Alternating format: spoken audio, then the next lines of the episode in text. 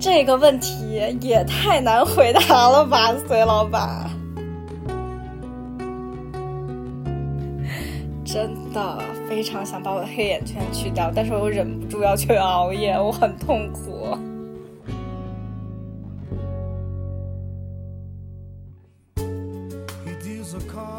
呃，嗨，大家好，然后我叫，大家可以叫我大志，就大志的志的话，就是呃，又可以是志气的志，或者是又可以是大智若愚的大那个志。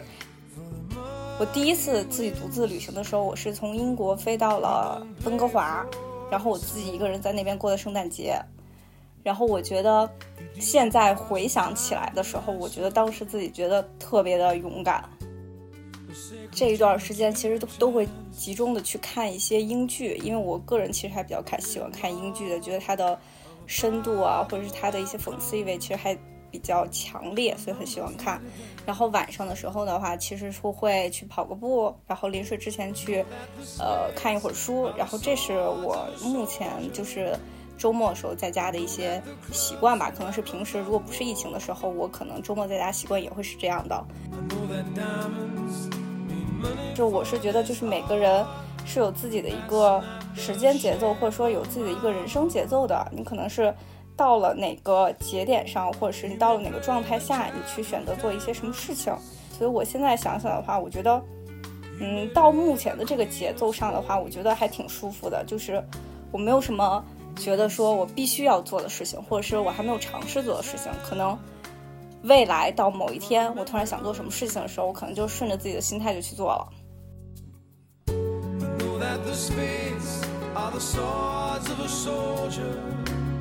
我其实是从去年的五月份，然后分手了。今然后到去年可能是十二月底的时候，就跟我之前五月份分手的那个男朋友和好了。这是一个错误的示范，绝对不要和好，绝对不要回头，真的打死都不要回头。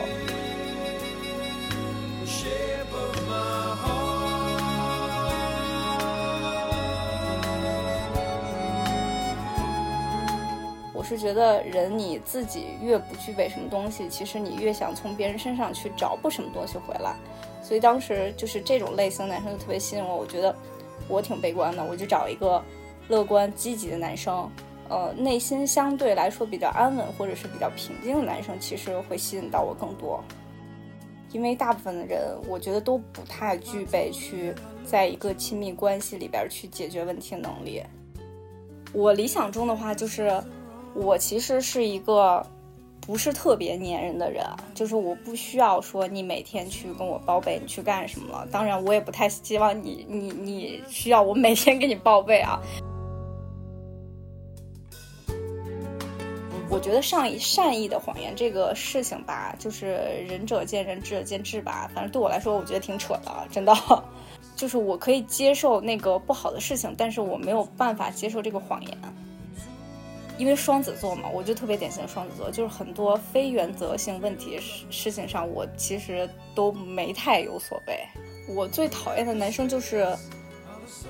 逃避型的，然后说一套做一套的，然后还有就是特别油腻的那种，就是大家有问题就去解决，什么样的结果我都能接受，但是千万不要冷暴力。我觉得，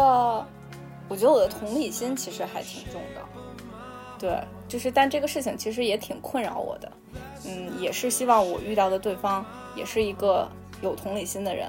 对，就是就这样能感受到对方其实是有非常善良，然后内心很柔软的一面。